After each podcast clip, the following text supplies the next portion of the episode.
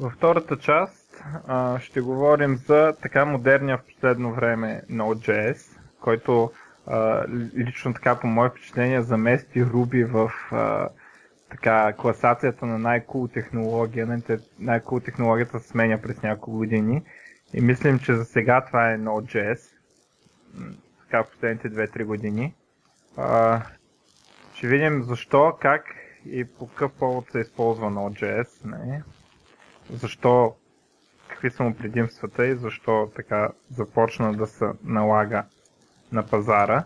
Общо заето Node.js ни позволява да пишем сървърен код на JavaScript и позволява едно много интересно нещо, което а, мен много му очудва, че се смята за уникално, защото го има почти на всяка технология, но а, това е асинхронните операции, специално с input и output операциите. А, и така, аз да не се излагам повече, а, Борис така, какво мога да ни каже по темата, защото ще трябва да кажа някаква глупост. Иначе.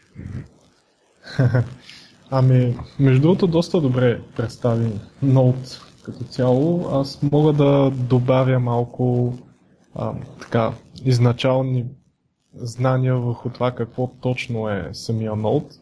Сега, че има синхронни операции в другите езици е ясно на всички програмисти, които са се занимавали с, как да кажа, от изначални времена с програмирането. Но в Node едно от интересните неща е, че той е еднонишков. В смисъл има само един тред и той е на самата виртуална машина. По-конкретно архитектурата и какво представлява самия Node.js мога да, както се казва, да го обясня накратко. Това е един executable, както, как, както се казва, той е писан на C, съответно една малка програмка, в която е вграден виртуалната машина на Chrome V8 и основна част от а, имплементацията на бизнес логиката се, се случва с JavaScript. JavaScript е малко така по-интересен като език, поради простата причина, че в него е застъпена точно, тази, то, точно този аспект от а, програмирането за асинхронни операции. Всички знаем JavaScript, предполагам, или поне хората, които се занимават с веб, няма, нямат много избор в браузъра. Това е единствения език, с който може да се пише или крайния, крайния резултат на него. И съответно, а, като такъв е доста подходящ за имплементация на малки, бързи приложения, които да се обработват сервер сайт където виртуалната машина де-факто чрез а, байдингите и в самия Node Executable използва системата, операционната система и хардвера съответно. А, малко история мога да дам за Node. Основно Райан Дахъл, мисля, че така се произнася, създава Node, си го измисля през далечната 2009 година и съответно от там насетне той, както се казва, създава де-факто, той прави няколко опита да създаде нещо по-бързо от, от Ruby, защото основно той е писал и на Ruby, и на Ruby преди това, но а, така да се каже, не успява да намери подходяща архитектура, нито пък а, начини за да постигне целите си за времето, когато създава Node и а, как общо взето решава, че трябва да направи нещо от а, началото и създава всъщност една библиотека, която е основата в Node, заедно с а, виртуалната машина за JavaScript. Тя се казва LibUV и съответно тя помага за имплементацията на ниско ниво на C за асинхронните операции, която тя поддържа основно Linux и Windows и Mac – и се възползва от а, так, така, тук вече спадаме към още по-низко ниво, към а, такива слоеве на операционната система. Ще ги обясня на, накратко, в които можеш да дадеш а, заявка към хардиска или към а, към мрежовата карта и да кажеш, да кажем, искам да прочете еди кой си файл, обаче не да програмата и процесора не да стоят и да чакат, нали, докато се прочете този файл по-нататък да почне да се изпълнява кода, ами по-точно да бъдат нотифицирани, когато това се случи. И той поради тази причина се чуди доста време точно какъв език да използва, за да имплементира тази асинхронност, която се явява нали, от 2009 година насам. В Node.js чрез JavaScript. В началото даже той беше малко против самия създател на Node.js беше против създа... използването на JavaScript, но в крайна сметка нямаше много друг избор, за да се случи това бързо. И съответно екосистемата на Node става доста привлекателна за, за хора, които искат а, бързо действие. А, като под бързо действие имам предвид бързо действие с а, асинхронни операции, не с математически изчисления, защото самия JavaScript не е доста добър в това нещо. Не е като Java или като C и даже има доста така как да кажа, спекулации по въпроса, че нали, на Node.js и на JavaScript имплементация на алгоритъм за, Fibonacci, за изчисляване на числа на Fibonacci не е по-бързо, отколкото в другите езици, ами е по-бавно и то си е така. Но пък а, има други плюсове, които в днешно време а, бих казал, че са единствената причина Node.js да започне да се използва все по-масово. И това е разпределената, как да кажа, топология на самия интернет. Ресурсите са на много места и съответно много често, когато ние имплементираме, да кажем, една система, тя трябва да използва дори third party апита, дори third party услуги, като например Facebook. И от тая гледна точка на Node, съответно една система може да бъде реализирана по начин, който дава възможност да се изисква някакъв ресурс от друга, от прати услуга и да се свърши работа междувременно, докато се чака резултата. Добре, а, искаш ли да обясниш а, защо това е важно, че работи всичко в една нишка? И защо да. това е плюс? Плюсът е, че програмирането е много лесно. В смисъл няма нужда от мутикси, няма нужда от а, локване няма и дедлокване, съответно просто е много по-лесно да се имплементира бизнес логика на, на такова ниво. Ма добре, добре да, що? това въжи и за всички други веб платформи. Практически смисъл, примерно, да кажем PHP в Apache, той ти пуска много нишки за, всяка, за всеки реквест по една. Mm-hmm. И ти пак не правиш много нишково програмиране реално, но всеки реквест има отделна нишка, за разлика от Node.js. Нали? Да, така е. О, разликата е, че а, когато един а, нали, в Apache конкретно, ако направим аналогия, един request взема една нишка и тази нишка изчаква докато не си свърши работата. Съответно, ако дойдат 200 реквеста, са 200 нишки, ако дойдат 10 000 реквеста, са съответно 10 000 нишки. Операционната система малко трудно се справя с нарастване на нишките, особено когато са low level както в Паше и по този, по този начин има някакъв ботълник в самото обработване на заявките. Отколкото при Node идва заявка, тя, е, тя влиза в а, така да, кажем стака на операционната система за входящи пакети от мрежовата карта и оттам нататък виртуалната машина не блоква изпълнението на и обработката на другите нишки, защото има само една. и по този начин дава възможност за поемане на по-голям брой конкурентни нишки към самия нод. И така реално се реализира бързо действие, което също така може да, както се казва в Apache, ако се може да вдигнат 200 нишки, то по същия начин може да се вдигнат и 200 нода. Всеки с по една нишка, обаче разликата е, че един нод бързодействието и съответно капацитета за входящи заявки са е, Точно това ще да кажа. Под бързодействие се има предвид, че се увеличава трупута, а не конкретното изпълнение на една заявка. Да, да. А, самата заявка, ако е I.O., input-output, да кажем а, четене на конкретен файл и неговото му рендиране, обръщане обратно на файла обратно към а, източника на заявката е съответно доста по-бързо и по-лека операция, отколкото да кажем в, а, в PHP или в Ruby. Разликата е, че хард диска се занимава с това да чете, а процесор има възможност да обработи, докато се чете този файл, да обработи нови заявки. Добре, само да попитам нещо, да кажем, добре, влизат две заявки и двете имат нужда да прочитат един и същи файл. Да. Как се оправя тогава? В смисъл, влиза първата заявка и седи и чака твърдия диск да прочете и да върне файла. Също време, докато чака, започва обработката на втората заявка, така ли? Да, може и така да се... Това е вече въпрос на имплементация всъщност. Ако, Защото ако се остави на ниско ниво, съответно влиза първата заявка, подава се, отваря се файл дескриптор съответно на ниско ниво и се чете този файл, връщат се информацията, която се пайпва директно обратно към източника на заявката като респонс. Втората заявка прави също нещо. Ако хард диска може да се справи, съответно връща едновременно. Или едновременно, или последователно. Зависи вече от, им, от имплементацията на операционната система за работата с периферните устройства.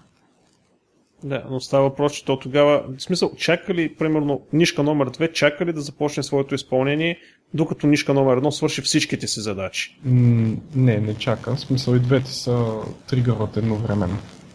Окей, ясно. Да, Това, това между беше другото, нишка не е правилен термин. Да, То, то да, е това не е нишка тук, всъщност. request. Request, да. М. То е request, да, защото то е всичко на една нишка. Да. Да, то е различен request. Добре ти, сега, аз, това е едно от нещата, винаги много ме е дразнило в Node комьюнитито, е, че идват и ми обясняват хората как е сега това асинхронен с IO. Така и така, много хубаво ще стане сега. Нали, смисъл, голяма иновация. Обаче интересното е, че аз това, по една абсолютна случайност, просто ходих на една презентация едно време на DevReach, а, ма става просто за много, да, примерно 2007 да кажа. И, и даже не беше много интер... а, не, ми... не съм го използвал и до ден днешен, но а, тогава отидох на тази презентация и тогава научих, че в ASP.NET още от тогава има а, асинхронни а, хендлери, нали, HTTP хендлери, което е най-най-низкото ниво в пайплайна.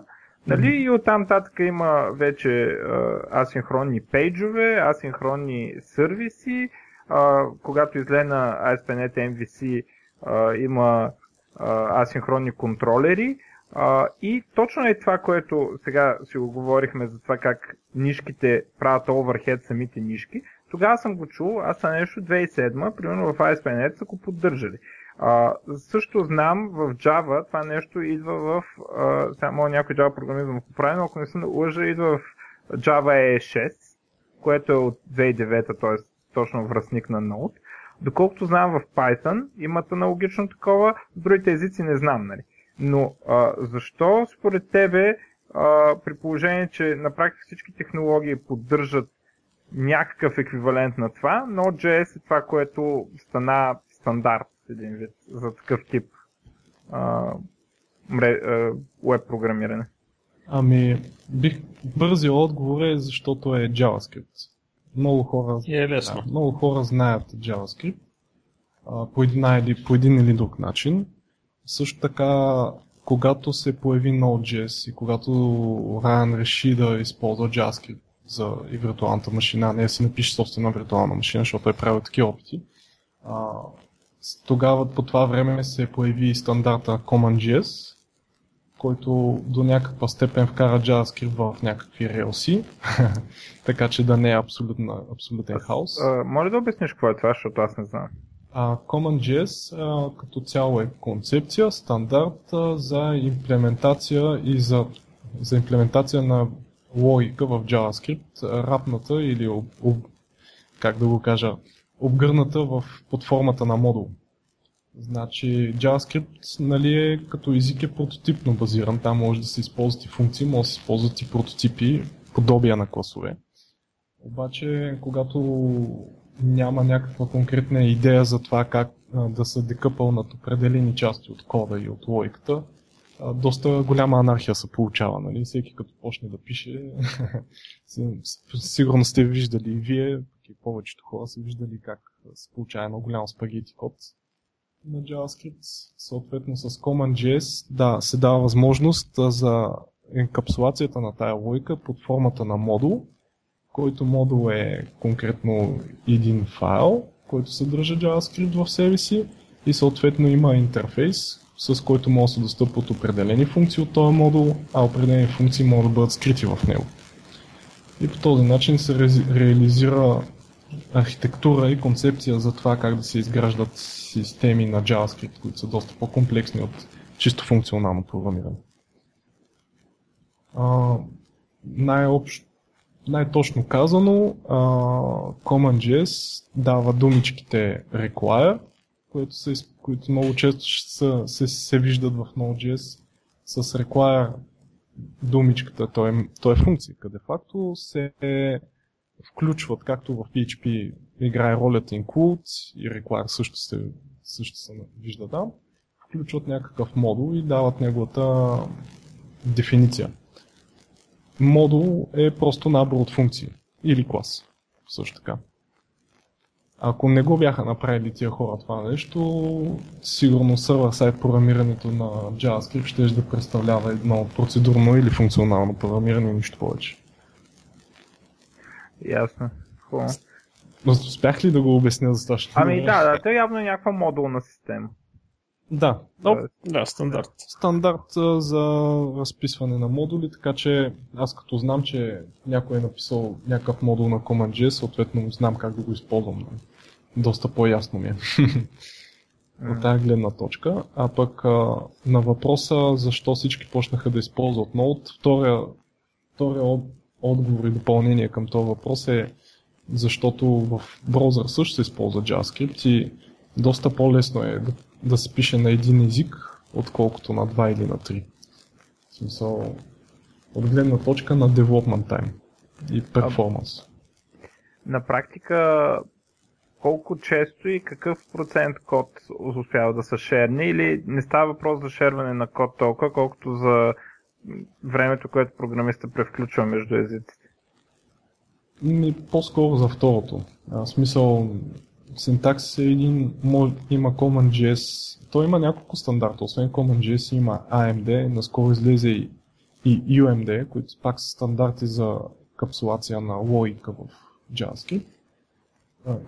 И трите стандарта де-факто дават възможност да не се случва контекста толкова драстично, да кажем, между Python и JavaScript, да се имплементират web application не, не само статични веб страници и съответно да се използва така някои от веб-сайтовете да почнат да приличат на десктоп. и да, естествено а, шерването на source код между двете е получава се, но от личен опит съм забелязал, че не е много адекватно поради проста причина, че това, което е в браузъра, съответно всеки може да го вземе и ефекта не е много хубав, когато шернеш, да кажем, някакъв сервер сайт модел в браузъра директно, без да как да кажа, без да най-малкото без да махнеш паспорт филда. Да. то това е security риск, между другото, едно време с GBT Google Web Toolkit, mm-hmm. имах същия проблем, нали, смисъл, то, нали, бързо се учи всичко е лесно и половината книга, другата половина, дет не е лесна, е за security, нали, защото mm-hmm. трябва непрекъснато да се мисли за това, за това, точно за това, то шеринг, така. Mm-hmm. А, а... Значи, основно това, което се шерва в момента като source code между сервер сайт и клиент сайт, те са библиотеки библиотеки, които дават възможност за development performance. Като пример мога да дам една библиотека, която не знам дали е много известна, но става много известна напоследък, Moment.js. Не знам дали сте я чували. Тя се занимава единствено и само с дати, с времена и има много приятен интерфейс и API, с което може да се работи както както сервер сайт, така и клиент сайт. Да, такива неща, които не, за, не засягат uh, кой знае колко security mm-hmm. или някакви критични бизнес процеси. Mm-hmm. Крайна сметка. Добре, а Node.js, примерно, окей, okay, файлове и така нататък, но примерно ако имаш нужда от работа с бази данни, да, да речем SQLite, MySQL, Oracle, има ли възможност? Да, има адаптери за почти всички бази данни, които, които аз поне съм ползвал. А, съответно, доста, то даже по няколко адаптера. Интересното в Node, което а, също трябва да се отбележи е, че предоставя един доста читав фреймворк на C, с който може да се правят native binding, bindings към, а, към самия Node, да се вкарват а, библиотеки, които не са писани на JavaScript, а да кажем на C и съответно да се използват някои така технологии, които да, да създадат доста по-голямо бързо действие. Например, някои от native драйверите за MySQL са написани на чисто C или директно самия драйвер, който е взет, например, от PHP, е конвертиран и съответно чрез фреймворка се дава възможност JavaScript да използва методи от native библиотеката. Поделени библиотеки и по този начин те хората реализират доста така, хардкор. Тези компоненти, като драйвери към бази данни и адаптери, съответно ги разписват на C, за да могат да не, да не страдат от перформанс, което налага виртуалната машина. Перформанс drawbacks.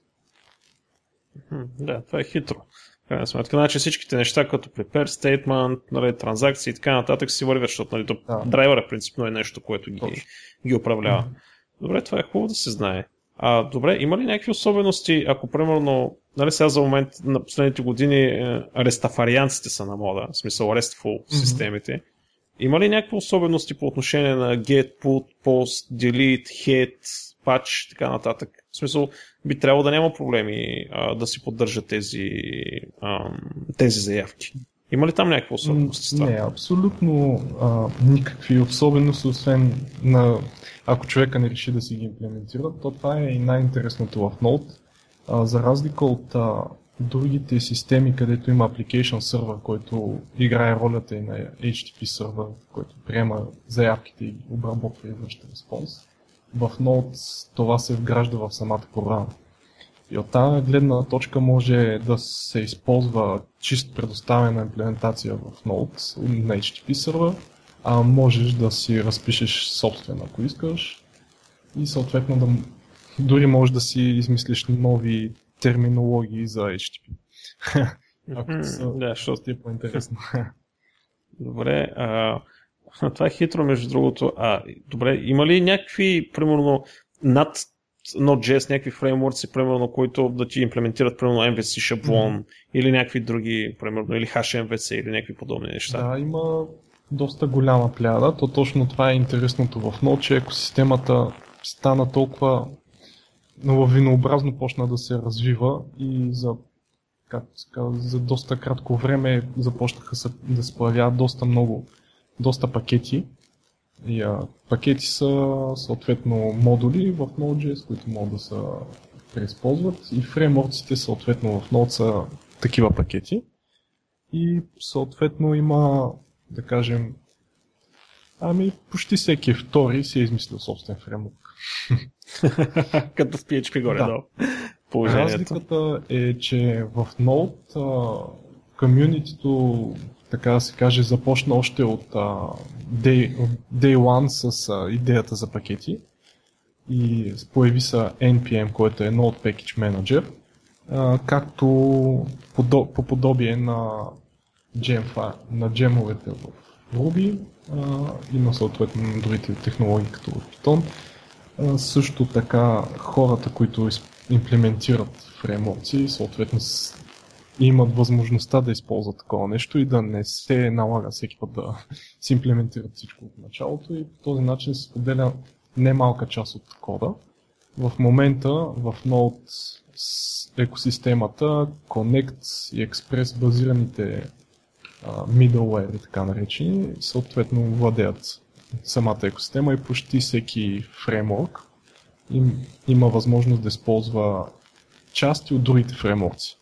Така че реално погледнато се появява нещо като една единна обща екосистема, макар че има различни фреймворци, които съответно си предоставят собствените uh, abstraction layers и имаш възможност да черепикваш нали, отделни части от отделни фреймворци. Което Това е хитро. дава доста, доста голяма свобода. По подобен модел, между другото, сега започва една такава доста стабилна инициатива за създаването на такъв вид бази данни. Казват се LevelDB и концепцията там е подобна на фреймворците, които са в Node, съответно да можеш да си направиш дори собствена база данни, която е задвижена от самия Node, с която да може да кажеш така, аз искам граф ориентирана база данни с или какво или какви допълнителни фичери не си ги сгубиш. Това не ли е малко амбициозно? А... Първо да кажеш, искам релационна база данни, която примерно може да има шардинг. Mm-hmm. Да, точно. А, точно това е интересното на цялото комьюнити, че поради факта, че в Node нещата не се правят както едно време се правиха. Създаваш един монолитен софтуер и и той прави всичко едновременно и е блок, и е CMS и какво ли не там едновременно в себе си. В Node той заради това се казва Node.js, понеже нещата са доста мънички и навсякъде даже напоследък почнаха директно да казват на хората, че не можеш да създадеш софтуер не с Node, който да е един цял монолитен, а трябва да е на няколко прачета, както в Unix command line tool работят помежду си. Така че общо взето се градят парчетата, пък вече програм... Да, да имат стиковането им по някой път смисъл, ти не можеш да стиковаш всичко с всичко. В смисъл, нали, трябва да имаш някакъв слой, който да ти контролира, зависи връзките между тях, било то като комуникация, било то като сигурност, било то като конфликт резолвинг и всеки такива глупости. Да, вярно е, не, не винаги всичко може да се сглоби с всичко, но тук в Node основно се използва CommonJS като стандарт за имплементация. Оттам нататък доста често се появяват такива рапъри и съответно дава тази възможност. Не, не винаги е възможно, да. Наистина, не винаги. Да, защото много е премамливо, нали? Смисъл да си вземеш, примерно, някое, да кажеш, окей, искам това, това, това, това и това, и то автоматично да ти ги свали, да ти ги накара да ти работи, ти само да ползваш някакви апита от високо ниво, нали, да си реализираш функционалността. Mm-hmm. Ще е много. Ще е доста амбициозно. Ами, те хората го правят по неволя, де факто. да, не, защото има просто неща, които са технически несъвместими, но да, с идеята, ако наистина се го правят така, защото аз наистина не съм се сблъскал до момента с нота, ама май ще трябва да седна да го погледна по-детайлно, тази идея е много хитра. А, добре, има ли вероятност, възможност, примерно, ако не ти хареса перформанса на самия веб сервер, по някаква причина, а, да си пуснеш нещо друго, примерно Quinix ли, как се произнасяш? Kinix. А... Примерно или Light HTTPD или нещо подобно. Да, но съответно зависи дали става въпрос за статично сервиране на файлове и асети или става въпрос за логика. Естествено, с Node можеш да си напишеш собствен HTTP сервер на си и да си го използваш. А, да, вярно, забравих да, че можеш всъщност да си го напишеш на си, а, да единиш да. перформанса от там. По принцип най-честа практика е Node съответно да не сервира статични асети, ами да кажем да се сложи един load balancer пред него като Nginx и HAProxy, да. нещо друго, даже Apache хората слагат mm. и по този начин да реализират само бизнес логиката. Да, то, това ми беше въпрос, всъщност не успях да го знам както трябва. Да, то между другото Microsoft екосистемата също го поддържа. Това е смисъл, те поддържат много да върви на IAS и го ползват по точно нали, на същия принцип. Mm-hmm. А как се отнася Node комьюнитито към... А, защото ние няколко пъти сме говорили нали, за а, по различни поводи за езици, които се компилират до JavaScript. Смисъл, примерно аз знам, че а, в TypeScript а, специално правят усилия, включително и за CommonJS, нали, за модулните системи, да работят всички неща с Node.js. Как, как се възприема от комьюнити такива езици, които не са JavaScript? Нали? Ами да кажа, навлизат ли или? Навлизат, използват се, но, но по принцип има една тенденция основните библиотеки, low level библиотеките и пакетите, които се пишат на Node, да ги пишат на JavaScript, поради проста причина, че почти всички знаем JavaScript, но не всички знаем да кажем CoffeeScript, TypeScript или uh, LiveScript или всичките останали производни, които излязоха напоследък. Uh, и явен пример за това нещо е една, един фреймворк, който излезе преди една година и нещо, SocketStream, който се явява първия фреймворк за реално времеви, за изграждане на реално времеви applications.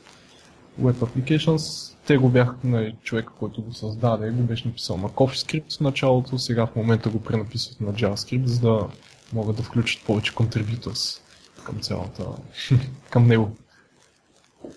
Защото в някои от тези неща а, има, нали, ние имахме една тема, между другото, не знам дали запознат за асинхронното програмиране, примерно с C-Sharp, Sync Away. Mm-hmm. И също нещо, като го има, примерно в uh, Ice Coffee Script. А, това нещо в един такъв, една такава среда, където всичко зависи от callback, това ще е направо, в смисъл ще се родат всички това нещо. Mm-hmm. А, и особено предвид, че Ама то да, то заради библиотеките. Mm-hmm. За могат се редактират само от... А за самите хора, дето пишат продукти, как, как са тенденциите? В смисъл, дето го използват, за да направят някакъв а, продукт, не дето пишат библиотека за другите. Ами, в повечето случаи използват кофи, а, особено след като разрешиха проблема с дебъгването му. А, а той как го разрешиха, понеже не съм запознат с как... Фичъра дойде в Node екосистемата след апгрейд на виртуалната машина, който дава възможност ага. за map, source mapping. Между... Да, source mapping, да, това ми беше въпросът, дали с source mapping. Те връща обратно към другия. Ага, окей, извиняй, ще прекъсна, просто ми беше любопитно. Общо взето по, по, по темата за различните да, така, скриптови езици, а, доста често хората се имплементират на това, което най-много им харесва. Има, има доста големи извращения, между другото също така, и заради проблема на callback hell. А, съответно в Node още преди години излязоха библиотеки и концепции за Fibers, които са lightweight нишки и подобия, но в момента голяма, голям, така, как да кажа, голямо желание имат всички, които пишат на JavaScript да използват последните разработки относно на по самия JavaScript, ECMAScript 6 и съответно генераторите, с които се очаква нали, да се намалим най-малкото callback hell. Дали ще се изолира тотално е вече друг въпрос, но честно казано аз пък не мога да видя проблем с, точно с калбеците, поради проста причина, че ако ти се случи да направиш нещо, което минава през 3-4 калбека и кодът ти почне да изглежда зле, значи определено правиш нещо не както трябва. Да, тук... Е, не е баш тук така, съм... може да правиш просто цикъл с асинхронна операция по средата и тогава става голямо мазъл. Ами, по, за такива а, елементарни неща си има вече сигурно 10, 20, 30 варианти на, за библиотеки, които а, сигурно даже хората като мене, които са писали от, за Node още от версия 0.1, поне една-две библиотеки сами ще си направили за това нещо. Има начини да се правят цикли с асинхронни операции, и да се агрегират резултатите. Да, те някакви промиси, такива нали, mm-hmm. варианти по темата, но, но все пак не може да се сравни с нали, директния, директния цикъл. О, да, не може, но а, това пък е доста интересен, интересно нещо. Преди, да кажем, един месец ми се наложи да пиша пак на C и направо ми беше малко странно как, защо няма калбек и какво става тук. Нали? Културен шок малко да, изпита. Направо бях... Аз само станах очуден как мога да съм свикнал до така степен с колбеците и, и възможността да направиш три неща едновременно и да вземеш резултата, нали? Да ги пуснеш да се вършат едновременно и да вземеш резултата в последствие акумулиран. Просто при стандартния начин на програмиране, точно пък това най-много не ми хареса, че трябва всеки един ред е може да се каже блокващ, освен ако имплицитно не го накарам да не е. А пък в JavaScript е точно обратното. Всеки е не блокваш, докато не го накараш да, по някакъв начин да стане. Е, да, ама то... Сега в момента точно C-Sharp комбинира най-доброто от двете. Mm-hmm. С да. Async и Await, нали? И те, между другото, то между другото е странно как в нали, много света се мъчат да направят нишки, пък съответно в там където има унишки, сега работят в посока нали, да, да направят всичко да е асинхронно. Mm-hmm. Еми, който на каквото му, каквото му липсва общо взето. а, то има доста хора, които минават към Node от Ruby и от а, други езици и определено не им харесва това и заради това има някакви такива, как да кажа, посоки на развитие. Но да. тези, които, както казах, пишат low-level библиотеките, са си JavaScript маняци, общо не Z или C маняци, не им гречи това нещо. А, самия JavaScript, той си е стандартен, няма никакви специфични неща, не е примерно, ако фаним примерно, да кажем Unity, нали, защото аз винаги го дам за пример, как те са хванали JavaScript, обаче са го променили до такава степен, че той вече не е JavaScript, ами е Unity скрипт. Mm-hmm. В смисъл няма никакви особености, новости, промени или каквото и да е било. Ако си пишеш прямо на jQuery, спокойно ти имаш достатъчно знания нали, да почнеш да пишеш на Node.js. Така ли се получава? Абсолютно, да. Абсолютно същата виртуална машина. Тя не е променена по никакъв начин. Тя просто е ембедната в Node. Аз предполагам, тук има някои неща такива интересни. едното е, че в такъв код може да си позволиш първо да използваш библиотеки, които биха били големи като размер mm-hmm. файлове, защото няма, нямаш download. А, и другото интересно е, че а, може да използваш всякакви фичъри на, нови на JavaScript, които а, не би могъл да ги използваш в а, нормално програмиране, защото трябва да поддържаш всички браузъри. А, тук нали, се освобождава от този проблем, че всеки браузър си е направил каквото си иска. Имаш си е то JavaScript и JavaScript. И в тази връзка, как върви поддръжката, то, то сигурно за V8 става въпрос, да, ама как върви поддръжката на новите стандарти, като нали, JavaScript 6? Mm-hmm. Ами, основно зависи от самата виртуална машина и те, комьюнитито и хората, мейн контрибюторите, които са към Node Core, съответно апгрейдват доста така да кажем, са on the edge с самата виртуална машина. Ама те ли пипат или просто взимат на готово, каквото Google пуснат и го напасват просто да си работи с Node?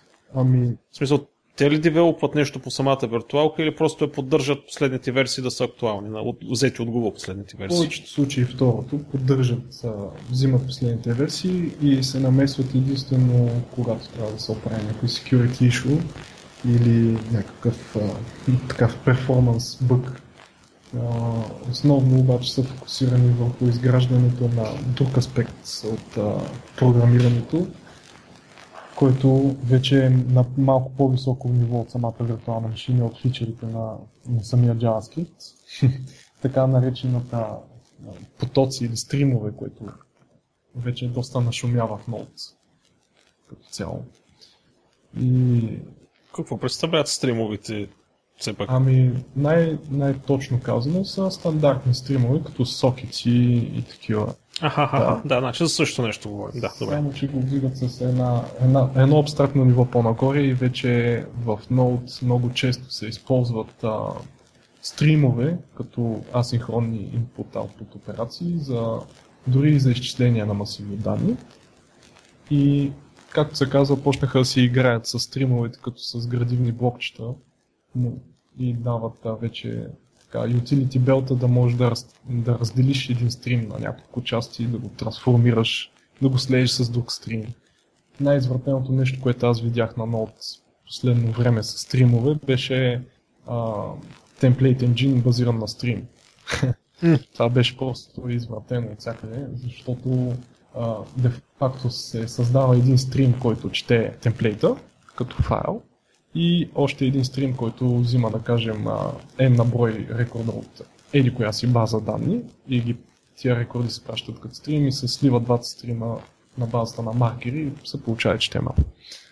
Просто доста, mm. доста странно нещо.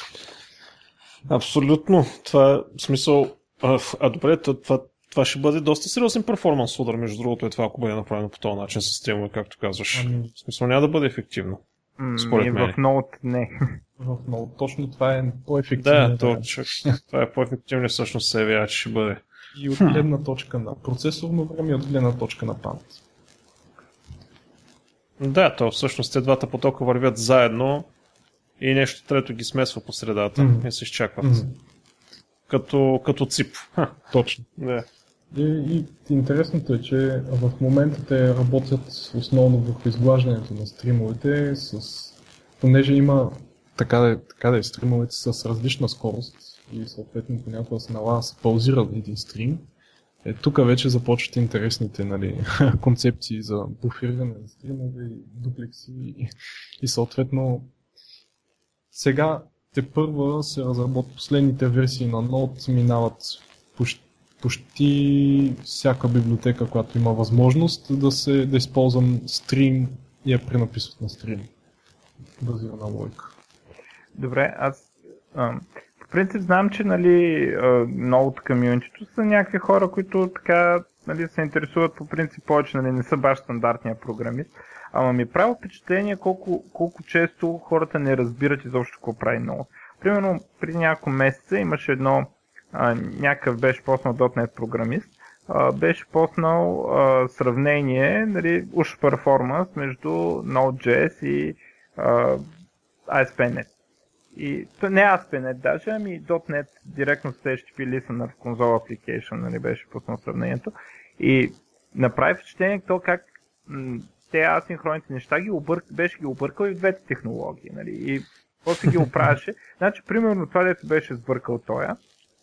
Вика сега, аз тук ще ползвам а, асинхронно сортиране в а, .NET и пуснал нали, паралелно сортиране, което нали, не е също. Обаче, после беше интересно, че не само нали, сравняваше multithreaded .NET с single-threaded Node, Ами на всичкото отгоре беше решил човека, беше изнамерил някаква, а, дир, а, някаква библиотека за асинхронно сортиране. И, и, нали, и аз да сега и гледам каква е тази библиотека за асинхронно сортиране, то няма никакъв смисъл, а, нали, понеже сортирането е CPU-bound операция. Mm-hmm. Нали, няма, няма лойка да се прави асинхронно. И като отидох да проверя, а той е уж писал на ноут, нали? А, като отидох да проверя, тази библиотека за асинхронно сортиране е такава, която сортира с асинхронен компаратор. В смисъл, compare функцията ти е нещо, нещо асинхронно. Например, ако сортираш файлове на файловата система и реквестите за, за тези файлове, за имената им са някакви асинхронни, нали? тогава може да използваш такъв, такава библиотека и то беше използвано да прави перформанс сравнение и нали, масово фейспалм. Нали? Сега, което ми прави впечатление, че нали, въпреки, че този човек явно се старае така да използва Node, да е в крак технологиите, чак блокпостове пише, нали, тотално неразбиране. Сега, виждали се често а, хората да са се объркали така, как точно да ползват Node? Ами, тук е доста субективно, но може да се каже, че има доста хора, които преминават от други технологии към Node, се опитват нали, да си носят и опита и багажа със себе си и правейки това, реално погледнато спада. Влизат в една ма, лека заблуда, както казах. Не, че самите хора нали, имат нещо голям проблем с технологията, тя не е чак толкова сложна, колкото изглежда сигурно, но, но да, от време на време се появяват някои хора, които а, чисто и просто се опитват да приложат техники и практики, които знаят, че работят в, да кажем, мултитретен development. И... Мен ми е любопитно един човек, който идва от Java, ма чистата Java.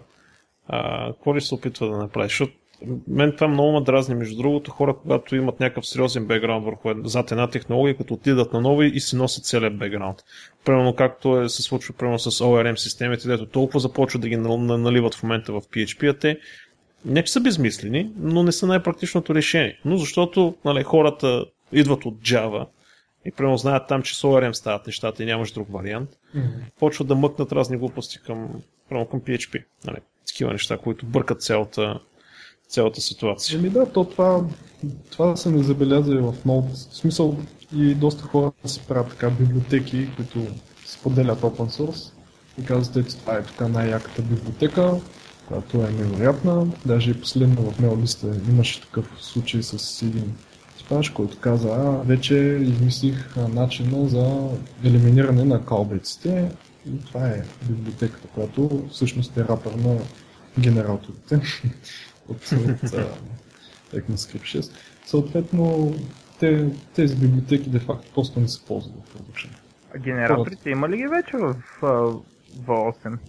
А, има ги в браузърите, съответно не, не знам сега последната версия дали е лаунчната на Chrome, но би трябвало да, да се спортва в Node. Също мисля, че допреди 10-17, доколкото помня, или 16, трябваше с, да стартира нода с конкретен флаг Harmony, за да може да тръгнат генераторите, а пък сега мисля, че даже трябва да се пусне. Защото генераторите са много важно нещо за това, нали смисъл.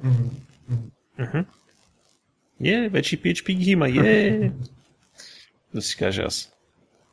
Да, така, общо взето самите хора, те, те си решават къде ще се инвестират времето, да кажем, аз а, така, използвам това, което другите хора са направили на Node и което върши работа и предпочитам да не пиша нова библиотека, като знам, че вече може да се някой да го е измислил това нещо.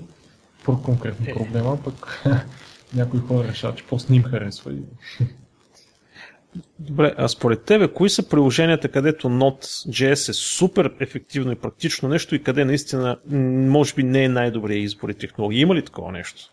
Да, има си силни страни, има си слаби.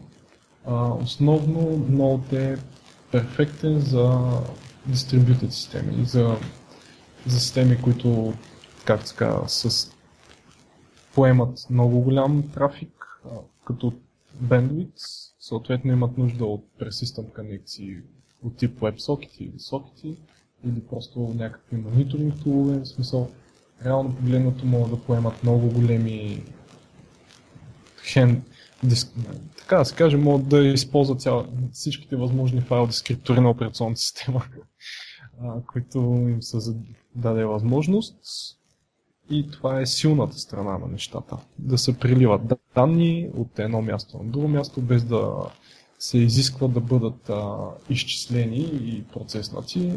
А ако трябва да се сортира една база данни от 10 милиарда потребителя по азбучен ред, но не е правилният избор.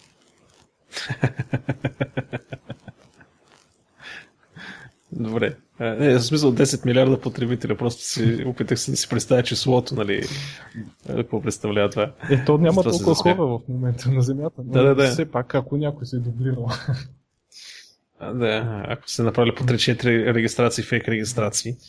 А, да, слабите страни на Node са точно в това, че е single thread и ако се направи CPU intensive task, той ще, директно ще блокне целият нод.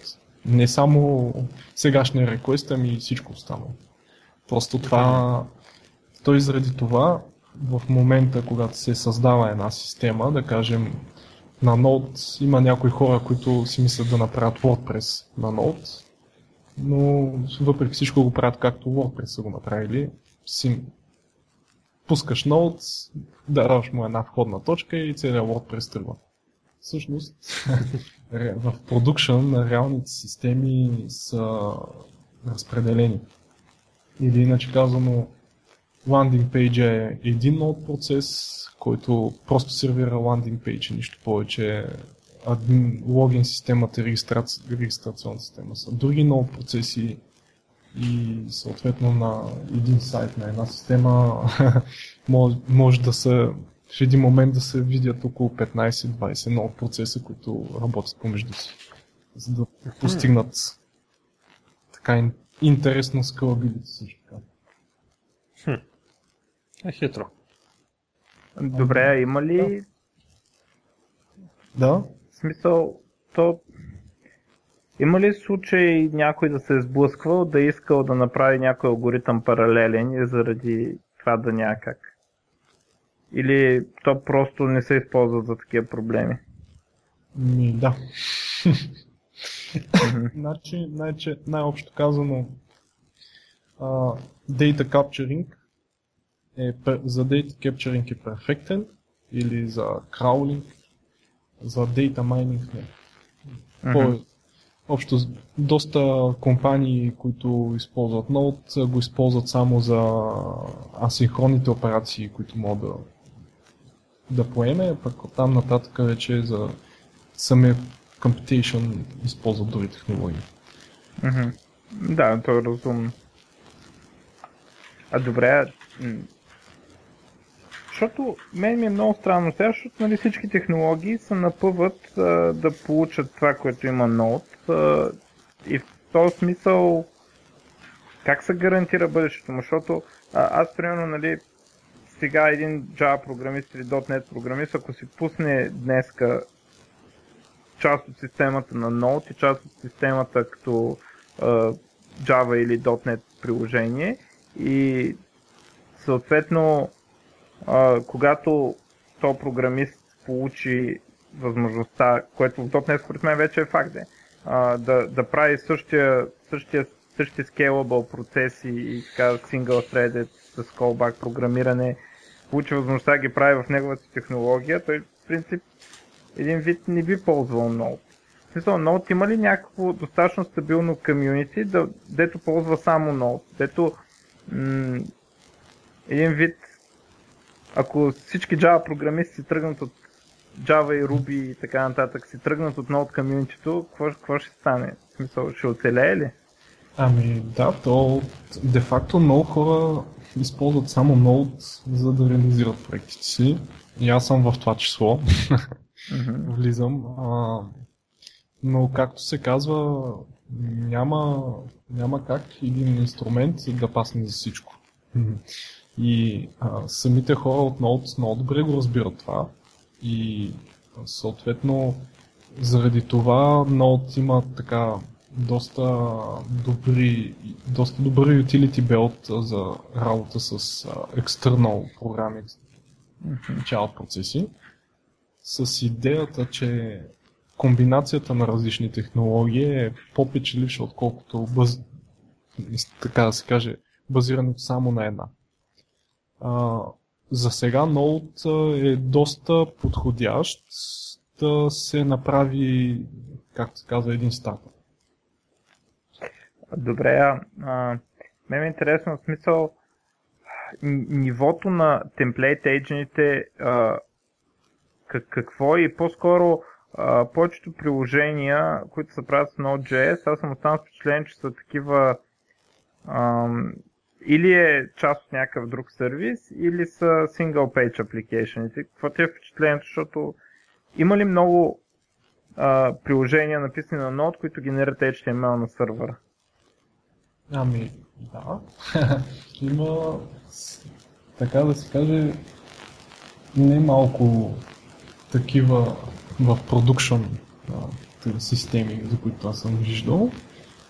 Сега вече въпросът е колко се ползват. Това е вече друг въпрос, но от гледна точка на Template Engine бих казал, че много да е доста добре сложен в, в това отношение, защото има не един Template Engine. Защото между другото едно време не беше така. Mm-hmm. Смисъл, примерно, 2010. Mm-hmm. Екосистемата на Node доста бързо започна да се разраства. В смисъл от към брой а, такива библиотеки, които ги има в централното репозитории и избор нали, на библиотеки. А, до така степен се разви, че в момента даже има библиотеки, които обединяват всичките темплейт енджини идеята нали, да, не са, да могат да се случва от един темплейт енджин на друг или да се използват два или три темплейт енджина време. Защото а, едно от нещата, което а, така изкара на преден план а, този тип програмиране, нали, асинхронното за web, а, бяха а, такива технологии като, а, като Comet или вече WebSockets, нали, което го е заместило, защото а, на, при стандартното web програмиране а, самото, самия веб сервер набързо обработва заявката и, и нали, дори да блокираш за малко, ти блокираш за сравнително малко. Докато при uh, long polling или, или при WebSockets, ти реквеста стои буквално няколко минути. Mm-hmm. И което м- дори да го е имало този проблем преди, той е бил малък и изведнъж този проблем набъбва жестоко. И си мисля, че това е а, нали, смисъл за това се чуда дали, са, дали въобще цялата, цялото движение към Node не е тръгнало от хора, които искат да правят такива апликейшни, които са single page application и такива, които държат непрекъснато някакво WebSocket и прекарват данни през него и така нататък. Но казваш, че има и стандартни такива приложения. Да, да, има, да, има точно абсолютно стандартни разработки, но, но наистина така, както го задаваш въпроса, бих казал да, основно Node и хората, които пишат на Node са заради реал-тайм способностите и то начина по, кой, по който може да се имплементират сравнително лесно. А, един пример мога да дам за това нещо. Направихме курс във Varna Lab за Node.js, който отне, да кажем, за около... Имаше две групи, три седмици отне, значи за около сумарно 6 часа за всяка група направихме real-time mass мултиплеер игра. Mm-hmm. Което, а, ако трябва да се на, имплементира, например, на C-Sharp, ще, един, ще има едни, един сорт болки, а на други технологии дори може би ще е невъзможно. А, не, не си мисли така, защото нали, на SignalR, не знам дали ще чува за SignalR, да. ама там също това правят. В смисъл, една игра с самолетчетата. Mm-hmm. Нали, то, това, също тяхното демо е също това. Вися колко лесно ще направим една игра с самолетчетата. Абсолютно.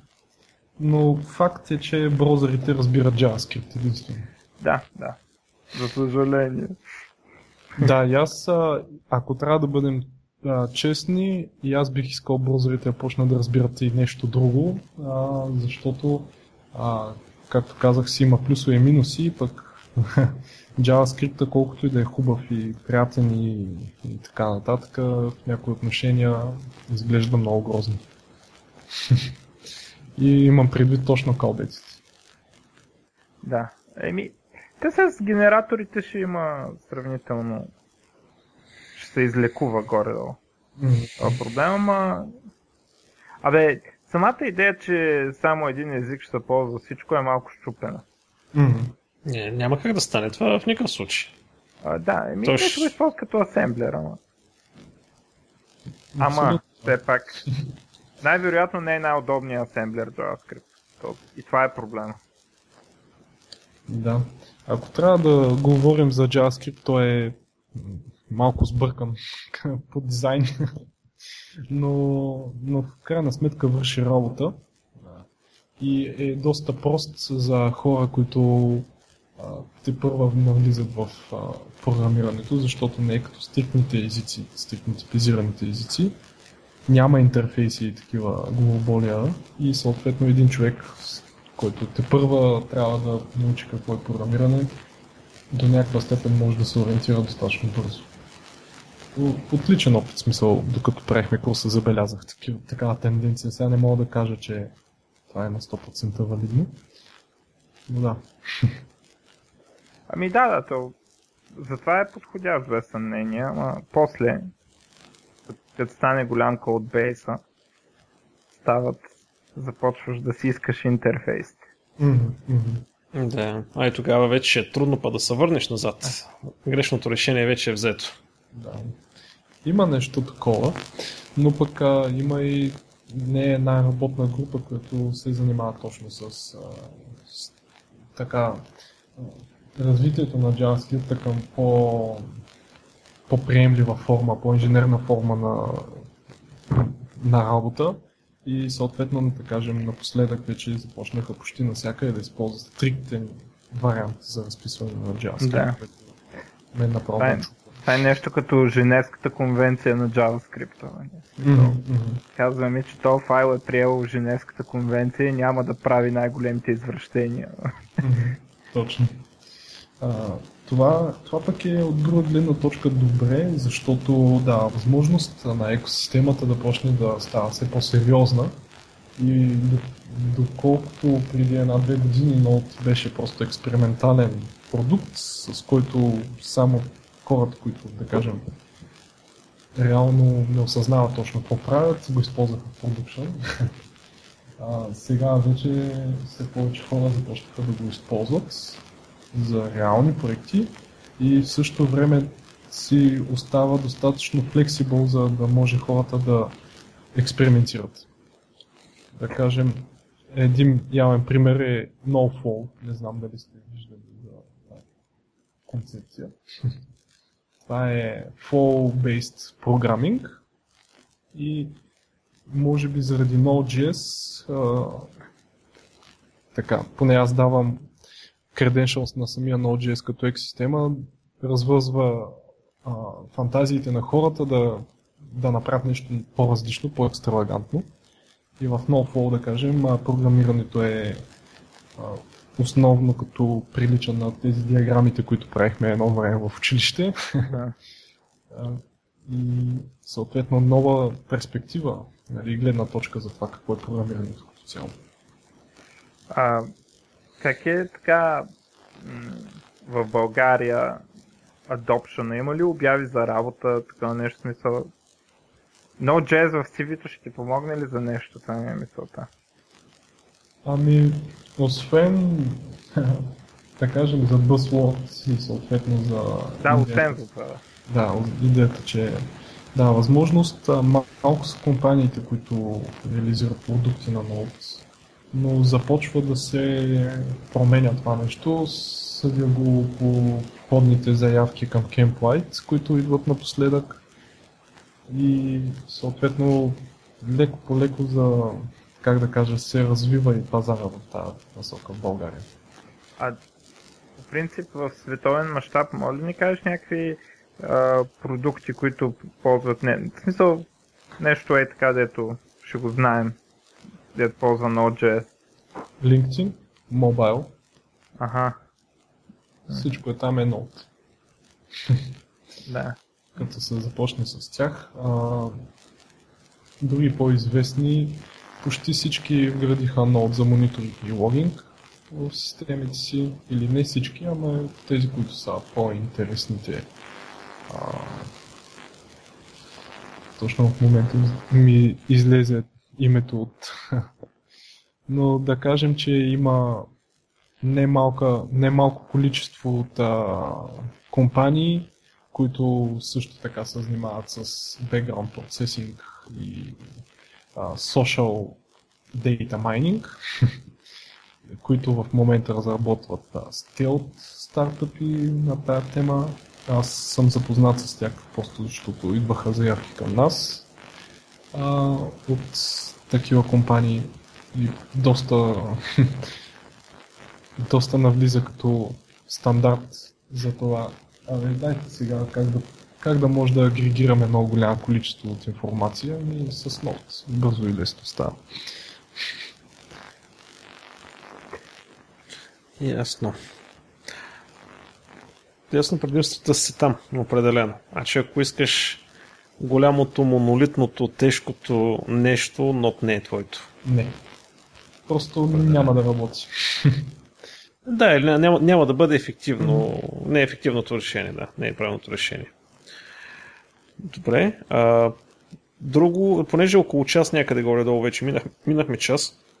Има ли още въпроси или да стига или Аз да се ориентираме към приключване? Аз също горе-долу ми стана ясно какво е Node.js. Всъщност, ако успя да ме накараш аз да седна да, да, да, да го поразгледам по-детайлно това нещо, защото си мислех, честно казано, Node.js е, че просто някакъв си, просто са взели VL, нали, VL-смицата и са позволили там някакъв HTTP сервер да работи с него, май се оказа, че идеята е малко по-сериозна тук, отколкото си мислих. Мгм.